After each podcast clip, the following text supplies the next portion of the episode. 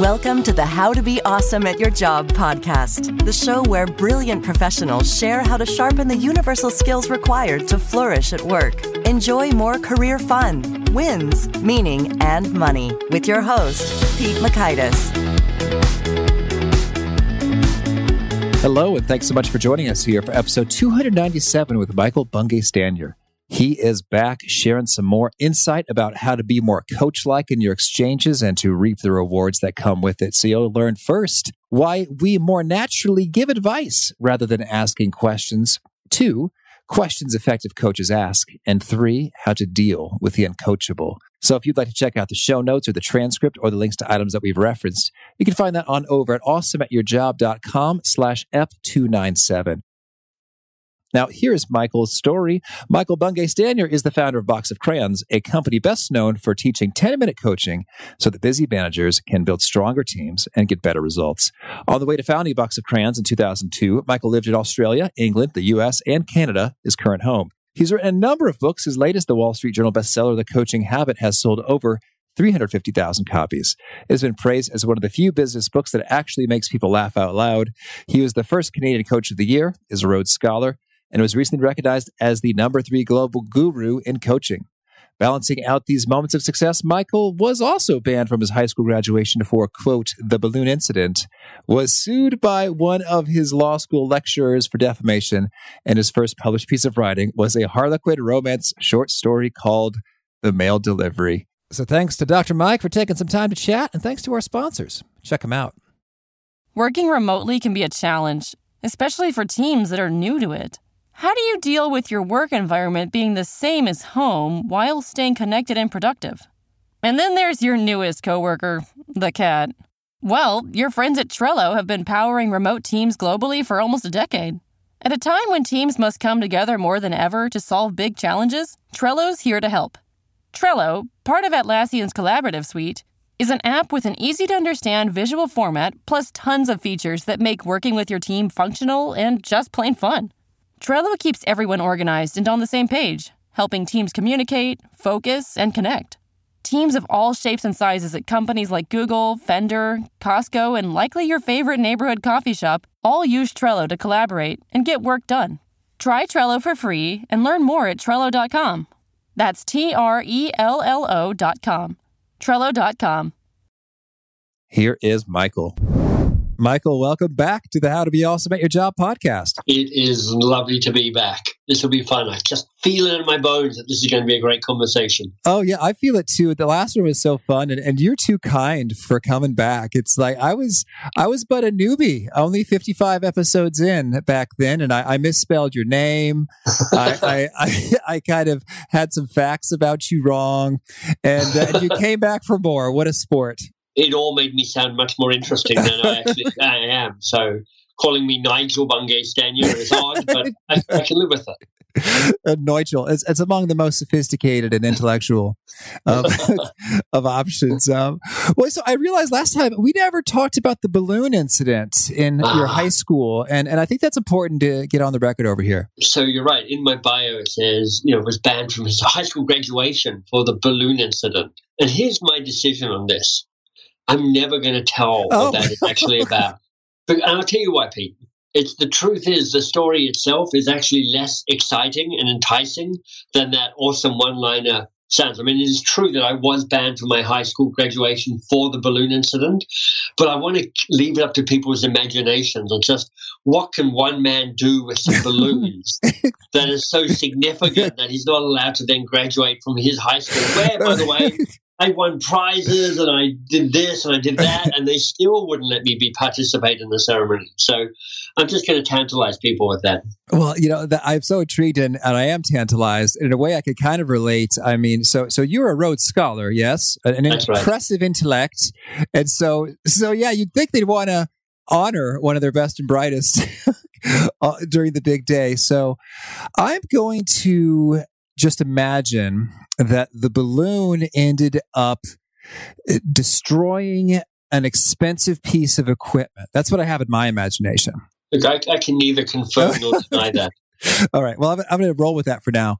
Well, so so we talked way back in episode 55, and and we kind of got the the basics of what your book, The Coaching Habit, uh, is all about, and and it's since become much more of a smash hit uh, now than it was before. Uh, with, it's amazing. Yeah. yeah.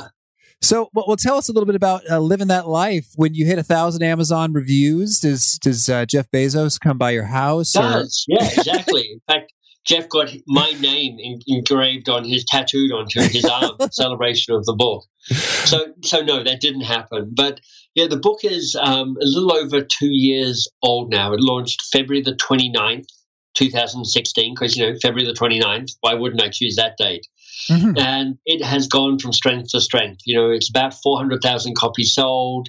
It's constantly in the top 1,000 books sold on Amazon, which is exciting. In fact, last week it got up to the number six book overall of Kindle books on Amazon, number one in the business category, which, you know, to all of your audience, they don't care about this, but I was geeking out about this. As you said, we've got over a thousand reviews on Amazon. In fact, we've now got over a thousand five star reviews. So it's just a well received book that's that we worked really hard to write and publicize and all of that but somewhere along the line somebody sprinkled fairy dust into the mix and so it's just it's just going gangbusters and it's it's very exciting. Well that is good. That is so good. And i'd like to maybe first get your take when it comes to you say the word coaching. Could you get us oriented a little bit in terms of what you mean what you don't mean and any kind of preconceptions you want to make it clear that you are not that? Yeah it's a great question, I'm, I'm, going to uh, just tweak it a little bit and, and frame it up because it's so coach-like of you. it's right. The purpose of this book, even though coaches love it, is actually not to make people into coaches. It's to help people be more coach-like. Because actually, the person that I had in mind when I wrote this book, and you know, I will say it appeals more broadly than this, but the person I desperately had in mind was you are a busy, engaged manager. You're doing the best you can, but you're a bit overwhelmed. You're a bit stuck. You're not quite, you're wondering what the next leap forward is for you to have more impact and find more meaning in the work that you do. And this is the person who I imagine she goes up to the airport bookstore. She sees the book there. She picks it up. She goes, I could, I could read this. It's a short, interesting looking book. And she finds a tool to help her be more coach like. So, what do I mean by more coach like? Well, here's the thing I boil it down to a very simple behavior, and it is this can you stay curious a little bit longer? Can you rush to action and advice giving just a little bit more slowly? Now, you can talk about coaching in different ways. A, in the book, I think I talk about a coaching cycle, and that's a new insight, typically generated by a good question, an insight about yourself or about the situation leads to a positive behavior change. In other words, you do something differently positive behavior change leads to increased impact, hopefully positive increased impact, which in turn leads back around to new insight about yourself and about the situation. So that's kind of the dynamic of what coaching is. And, you know, I like John Whitmore's definition of coaching more broadly, which is helping people learn rather than teaching them, helping them to unlock their own potential. I think that's really nice. But all of that stuff is a bit abstract, a bit theoretical. I just love it keeping it at a behavior change level, which is can you stay curious a little bit longer? Can you rush to action and advice giving a little bit more slowly? Because I think most people are advice giving maniacs. I mean, they love it. They're, they're wired, they're trigger wired to actually leap in with ideas, suggestions, solutions, ways you should do it, even when they have no idea what's actually going on. And we're just trying to shift that behavior just a little bit. Okay, so that's very handy. And then you you lay out some excellent questions that, that are powerful and flexible.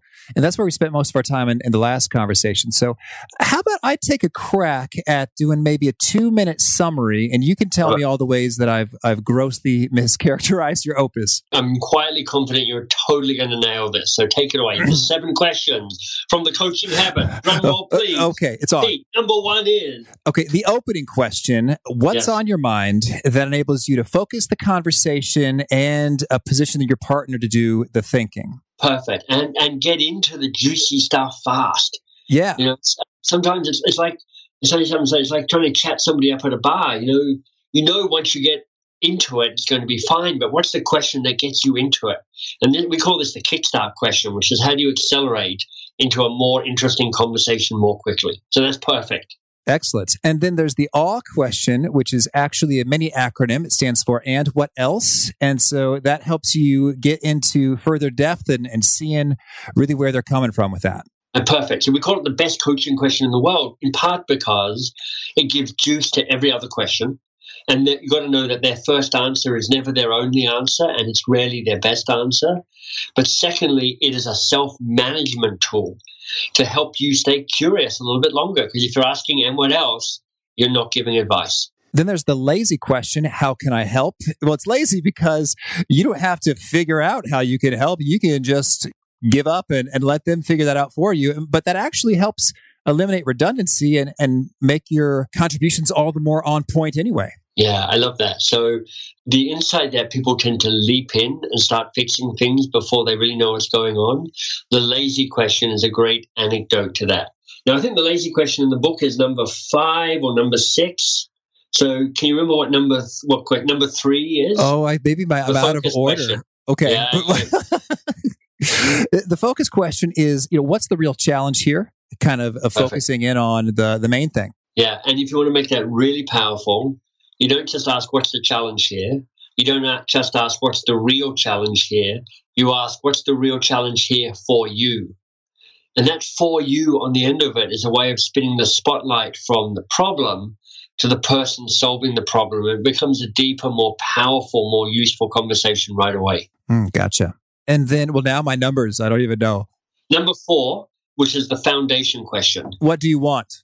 You got it. it's like I'm in school. I uh, praise me, Michael. you nailed it. Perfect. Thank you. Well, yeah. So that's sort of like getting after the you know the primary goal and focusing the yeah. energy there. And a lot of people don't even know what they want. Perfect. So the next question is the strategic question. So that's just sort of like opportunity cost. If I say yes to this, what do I say no to? Exactly. Really powerful. It connects actually to a previous book I wrote called Do More Great Work, which basically says, look, three types of work in this world. Everything you do falls into one of these three buckets. It's either bad work, mind numbing, soul sucking, life crushing work. It's either good work, your job description, in short, productive, efficient, effective getting things done, but also keeps you stuck in a bit of a comfortable rut. Or it's great work, work that has more impact, work that has more meaning. And when it comes down to it, the coaching question, the strategic question, what am I going to say yes to? And if I'm saying yes to that, what must I say no to? Is actually the core question that lies behind helping you and everyone do more great work. Awesome. And then the, the final one is the, the learning question. You know, what I take away from this conversation. You got it exactly. There's there's variations on that. The one I the variation I use most often is what was most useful or most valuable here for you. You know, not only forces them to get the aha from the conversation, an aha that they may well otherwise miss, but also beneficially it gets you feedback as to what went well in that conversation. So the next conversation is going to be even more effective. Okay, that's good so there we are. We're all on the same page in terms of, you know, what are the questions? And so now I really want to know, having lived it, worked with many, many clients, many, many readers, what are you noticing in terms of in practice, uh, what is really working well and what is not working so well when folks are trying to adopt a coaching habit? We picked seven questions. You can guess that I think that I think they're the best seven questions, and I spend a lot of time adding questions, subtracting questions, adding, putting more questions in, trying to do fewer questions. And I think these are seven really powerful, useful questions. But in the end, it matters less which question you pick and more about can you commit to staying curious a little bit longer. And it's worth looking at the things people struggle with, which is actually that behavior change. So, why do people want to rush in and give solutions, give answers, give ideas? So quickly into the conversation? Well, there's an obvious answer, which is it's habit. You know, this is the thing that for your entire career, basically your entire life, because in, in you know high school and university as well, you've been praised and rewarded for having the answer. So you have a pretty deep habit here of the way I add value, the way I get an A, the way I get a star, the way I get a pat on the back is by being the person with the answer. So it, it's fair to say that on that kind of that top level, the reason why we being more coach-like so hard is that we've just we've just been practicing other stuff for years and years and years now. But there's a deeper level, Pete, and I think that's interesting to uncover. That's where your question takes me. Is there's a more subtle reason why people don't want to become more coach-like. In other words, stay curious a little bit longer, rush to action and advice giving a little bit more slowly, is that it's about power and control. You know, those two things that are that typically exist below the surface in most relationships at work and at home as well. Because when you're giving the answer, it's a pretty nice place to be. you, know, you, you feel like you're the smart person. You feel like you have high status in the conversation. You know, you're the one with the answer, they're the one with the question. You know what's happening, they don't know what's happening. You feel in control of the conversation. You know how it's playing out. You know how it's going to end. You know, you really go, I, I love giving advice. You know, here's the thing, even if your advice isn't nearly as good as you think it is, which it almost always is the case, even if you're giving advice about the wrong thing, it still feels pretty good to give advice. However, when you ask a question, and you know, you know, questions are the portals towards staying curious a little bit longer. When you ask a question, it's a much less comfortable experience. You, you first of all, you hand control of the conversation to that other person. You know, now they're going to take it someplace, and you don't quite know where. I mean, by the way, this is what's called empowerment. And you know, nobody makes a strong case about I'm you know I'm anti-empowerment, but the subtlety of empowerment is actually giving up power to the other person, and that's what's happening when you ask a question. So when you ask a question, you actually move from a place of certainty to uncertainty because you step into this place of going, was that a good question? Did that land? Did they understand it? What answer are they going to give me? How do I handle that answer? What's going to happen next? There's all these uncertainties. And, you know, part of our brain wiring is, you know, avoid uncertainty. That uncertainty is how you get eaten by a you know, dinosaur saber-toothed tiger or woolly mammoth or something. So it takes practice and kind of overcoming some of your wiring to say, I'm going to ask the question. I'm going to give up control. I'm going to give up certainty. I'm going to stay in ambiguity for the longer game the longer game of empowering those around you, increasing focus and productivity and self sufficiency and accountability and all of those good things. You know, it's actually going to help me work less hard but have more impact. And I'm going to have a smarter, braver, more courageous, more focused team around me. But in the moment, it's just really tempting to resort back to the advice giving. So when you ask, kind of what's worked, what's not worked. And the questions work. I mean, they really, we've, we've done this with 70, 80,000 managers now, plus the 400,000 people who bought the book. We know these are good questions, but the struggle is the behavior change. And that's the, that's the, that's the thing for people to work on. And actually, I'm going to just say one other thing, just what I think of it don't tell anybody else. But we've just released, kind of on stealth mode, a, an app onto iTunes. It's called Ask For. it's only available for the iPhone. It's we won't like, tell. don't tell anybody. But it's like Tinder meets coaching. So it's a way of tracking your own commitment to being more coach like. Swipe left, I, I gave advice. Swipe right, I stayed curious and you actually get to track your own progress like that. So we haven't really made a, a, a, big deal about that, but if people want to go and check it out, they're welcome to kind of test it a bit for us and give us some feedback. Well, that's that's really cool. Thank you. We'll, we'll definitely link to that in the show notes. And and I'm intrigued. So it's about the behavior change, and a part of the behavior, I guess, is just doing it in the first place, like just choosing to ask the question instead of of giving advice. And then I'm also thinking about it, when you spoke to that notion of power. I guess I'm thinking about how you ask the question too, because as you described it, it's true. Like there are times I have asked questions and I was entering that vulnerable place of, okay, what's going to happen? I don't quite know. And there are other times I've asked a question and I've still felt very much confident and empowered. It's just like, I'm just segmenting you. you're right. going to give me one of four answers. And based upon right. that, I will proceed to give you the appropriate advice. And they're very different experiences. I think you're right. And the thing that I think is the subtle subtlety here, and the thing to bear in mind is to go, for whose sake am I asking this particular question? It's one of the reasons why, in general, we encourage people to stay away from the idea of asking why questions. Now, obviously, why questions have their place. I mean, if people know Simon Sinek, you know, start with why. It's all about being a purpose driven company. Fantastic. Some of you may know the ladder of inference. You know, you ask why five times to get to a root cause of a situation. Perfect. But in terms of everyday interactions with people, asking why doesn't work so well. Here's why. The first is it's actually quite tricky to ask the question why without it sounding a bit accusationary, you know, a bit judgmental. Why did you do that? Will typically be heard as, why the hell did you do that? so you got that. But the second thing, and this, this speaks to that more subtle reason about, so for whose sake are you asking this question? If you're asking why, what you're really trying is explain your motives, explain your thinking, explain what was going on for you. And what you're typically doing is you're trying to gather data so that you are better able to then provide advice as to what the person should do.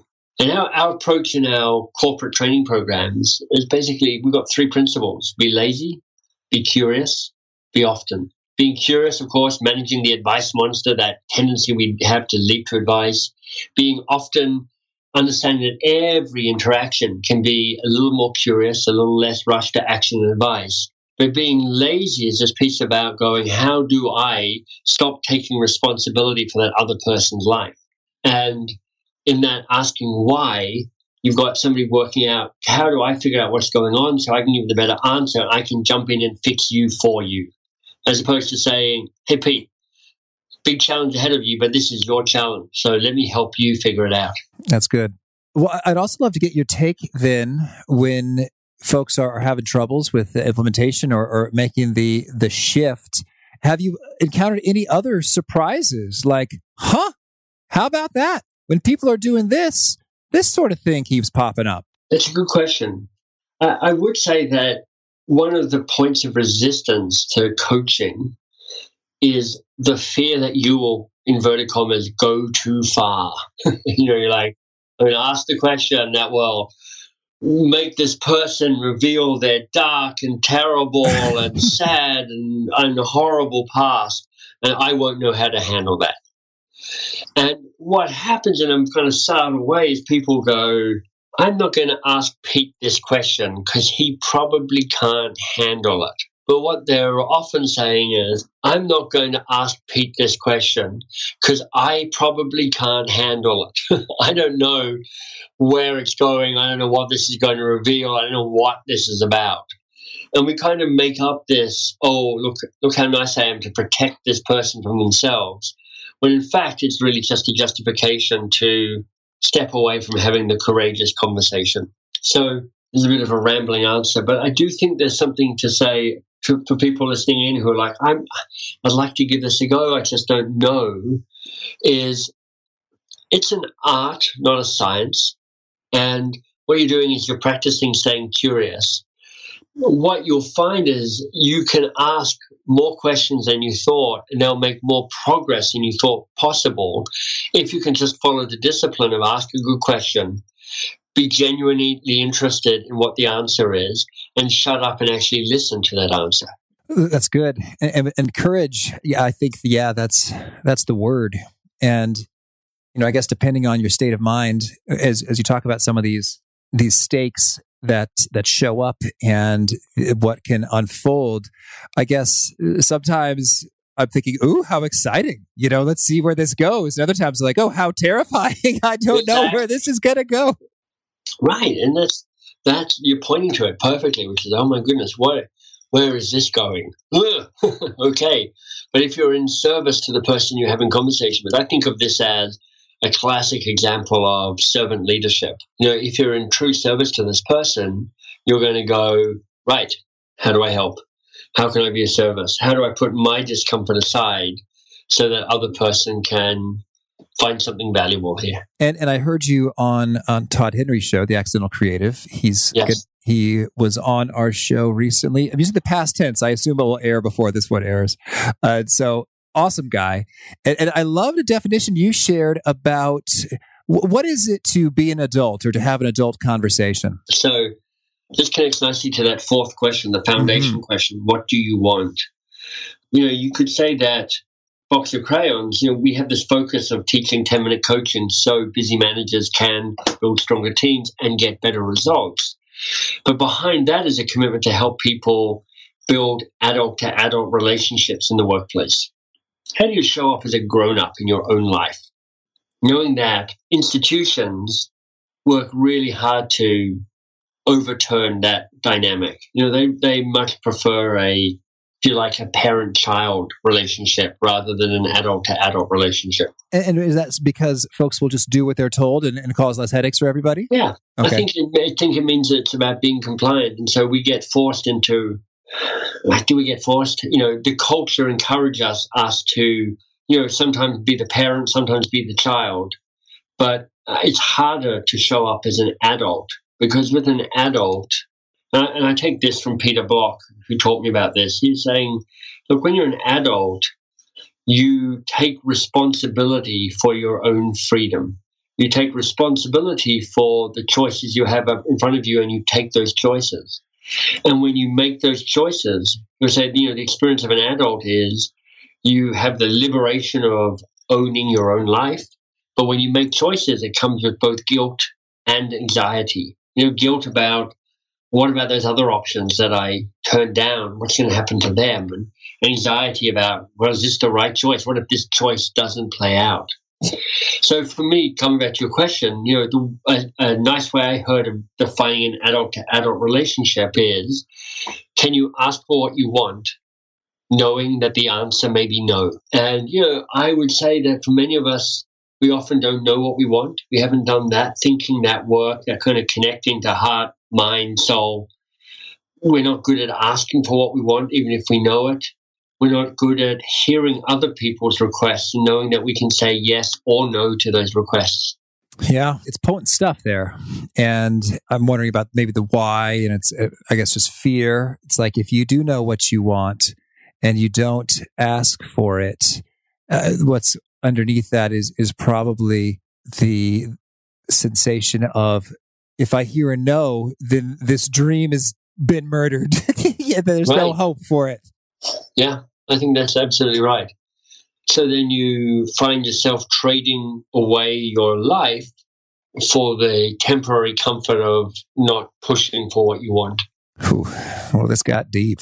Exactly. Thank you. deep. Yeah. Right, everybody lighten up. For goodness sakes.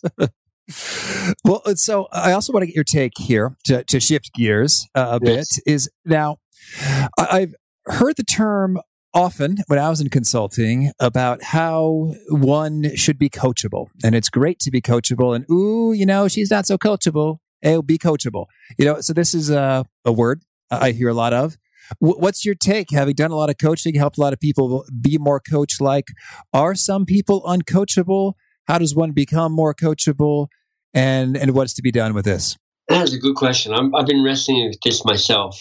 I think people are there are some people who are in that moment uncoachable. I'm in sure I've moment. been uncoachable okay. in moments myself. What does that mean? I think it means that you're, if you think of the outcome of coaching being new insights leading to new actions, leading to increased impact, it means that you're unwilling to let in new insights. It means that you're unwilling to try something new and try a different behavior.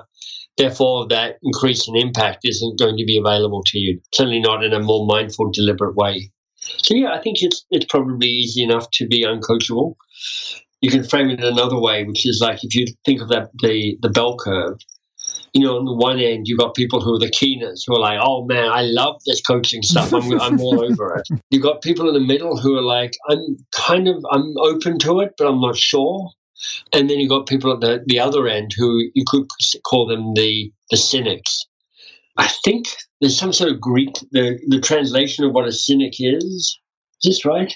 I think it's uh it's something along the lines of, and this is probably not suitable for work, but it's like dog like, meaning, you know, like a dog, you lift your leg and you pee on things. And and the cynics tend to have already made up their minds about what's going to happen, and nothing's going to convince them otherwise. Skeptics, on the other hand, are quite like skeptics are people who are like, you know what, I've I've had my heart broken too many times, but secretly I would love this to work because if it works, I'm going to be a great champion for it. I'm just suspicious because I've heard the promises before. But cynics, like, you know, you've already decided this is going to be bad, and it's hard to work with cynics. That answers part of your question, which is are people uncoachable? I think some people are some of the time. I don't think that means that means you're uncoachable for the rest of your life. And then what does it take to be coach like? Well, if you come back to that definition of insight, action, impact, I think it's a, in general, it's a willingness to allow insights to show up and it's a willingness to move to action and try something new. That's good. That's good. And I'd love to hear when you're when you're sharing this with folks, and because because I'm imagining listeners are all excited, like, oh yeah, we're going to do this in our in our group. It's going to be great. And then if they do encounter a, a cynic or or a wet blanket or or those who say, "Oh, that is very that coaching stuff. Uh, that feels very touchy feely. Uh, that feels very California." You know what? We got a lot of tasks. We got to knock out now, now, now. There's urgency. I mean, I'm sure you've heard all the resistance points. You know, as as your team is is selling the the good stuff. So, how do you, if folks are are, are feeling like they're not feeling it, sort of entice them with a little bit of curiosity and, and openness, so that we can take a, a little bit of a step? Part of it is a a bigger approach to coaching, which is we rarely try and push coaching onto people because people are too busy, people are skeptical, people have baggage around coaching, which I totally get. And the metaphor I'd offer up is it's a little bit like trying to feed a two year old spinach. You know, one of the options is you put a lump of spinach on the two year old plate and go, hey, eat the green slimy vegetable. And for some reason, the the two year old is going to go, you know what? I'm just not eating your spinach. Sorry about that.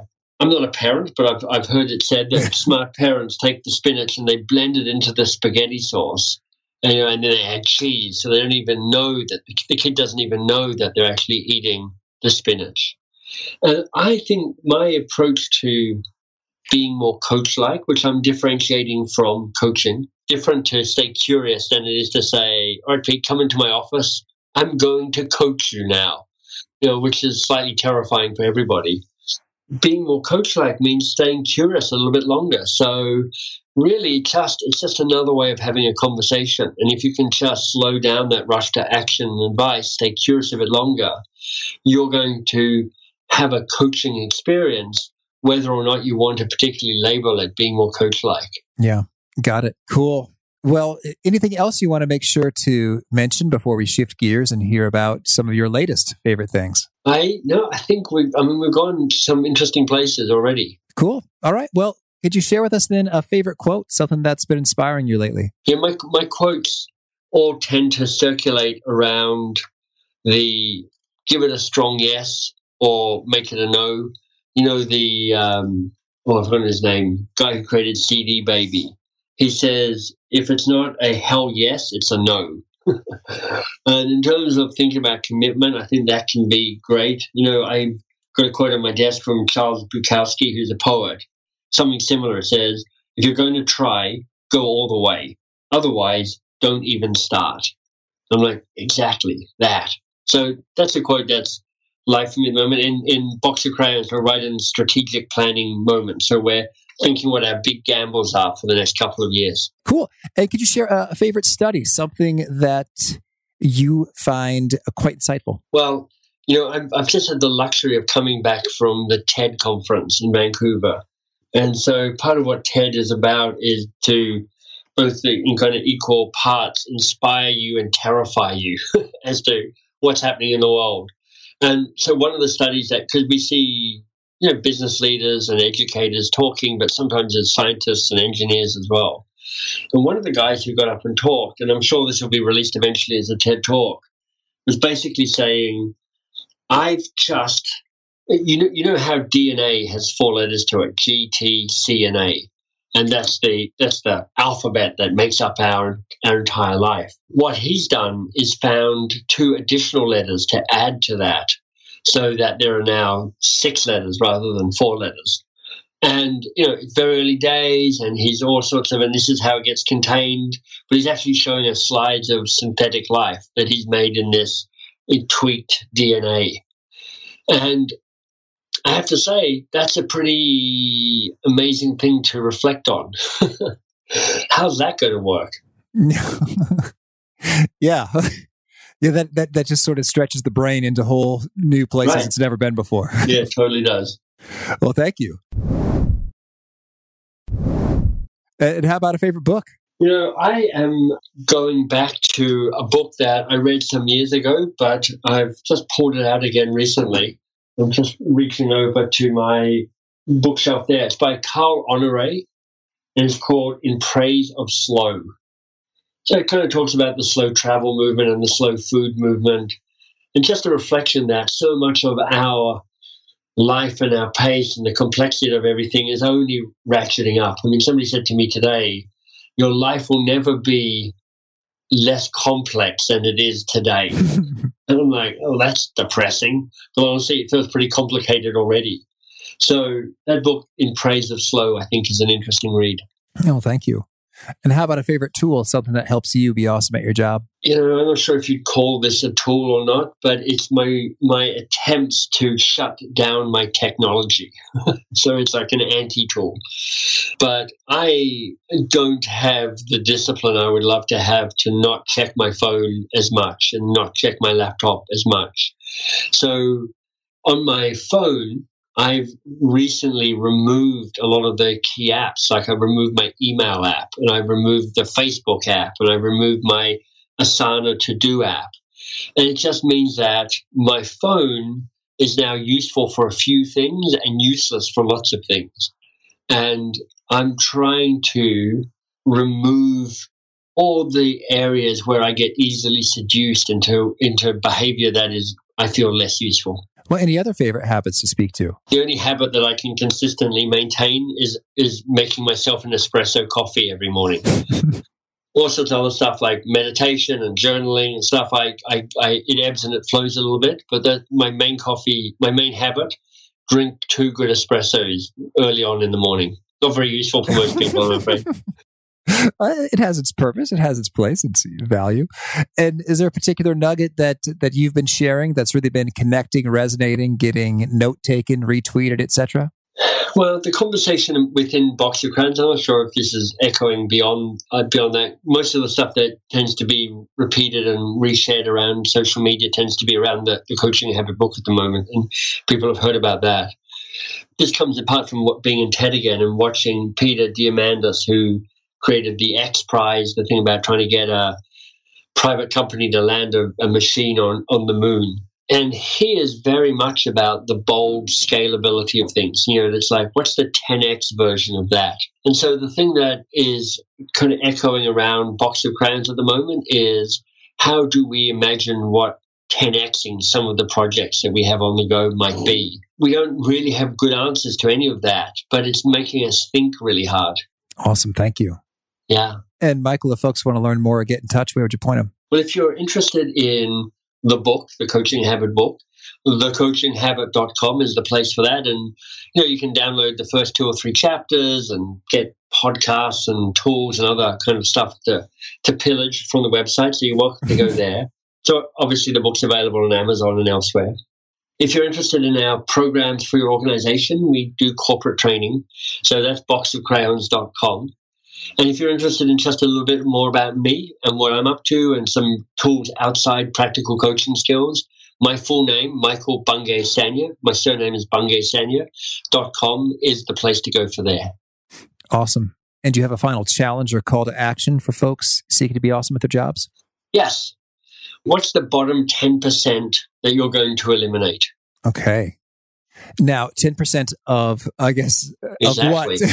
it's just percent of people, people can, of activities people of people can go any way they want with that. But there is a bottom ten percent in some area you could pick which is a which is limiting you, and the courageous act is to eliminate that bottom ten percent. So, what do you want to do? you know, I'm thinking about the bottom 10% in my refrigerator. well, there we go. That'd be a courageous act to get in there. exactly. that thing that was formerly known as lettuce probably isn't anymore. Yeah.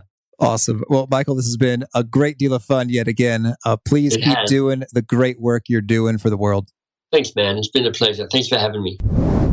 I really appreciate Dr. Mike's wisdom, and I really appreciate our sponsors. Check them out. I think Michael really touched on some deep, good stuff there when it comes to the power dynamic associated with a question and sort of the, the vulnerability and the courage and the humility that that requires to just sort of give the floor to someone and to genuinely care and explore what they're into and, and what might come up and to put aside your agenda and your rightness for a moment to give that to another. It was really pretty deep in terms of getting at the root psychological stuff for why we don't more often engage in these powerful coaching conversations. So I think that's worth sitting with a little bit, looking at the mirror, doing some reflection to see how much is that you or me and seeing, hmm, is there something maybe I need to let go of a little bit in order to engage in this way more often to be more effective for the folks you're collaborating with. So great stuff from Michael once again. Again, if you want to check out those show notes, the transcript, the links to items that we've referenced, it's over at awesomeatyourjob.com slash ep297. The course is available for enrollment for a limited time at awesomeatyourjob.com slash enroll the Do I Stay or Go course about career decision making. And if you haven't already, I hope you'll push subscribe to hear from our next guest. It is Eric Barker. Eric goes deep into the science associated with all kinds of claims about success, like do nice guys finish last? Well, yes and no, and here are the circumstances. So he really unpacks that in a fun way. So I hope to catch you there. Peace. Thanks for joining us for today's episode. To get the most out of this conversation, visit awesomeatyourjob.com to find today's show notes, transcript, and infographic summary cheat sheet. For more entertaining professional skill sharpening, be sure to subscribe to catch the next episode of How to Be Awesome at Your Job.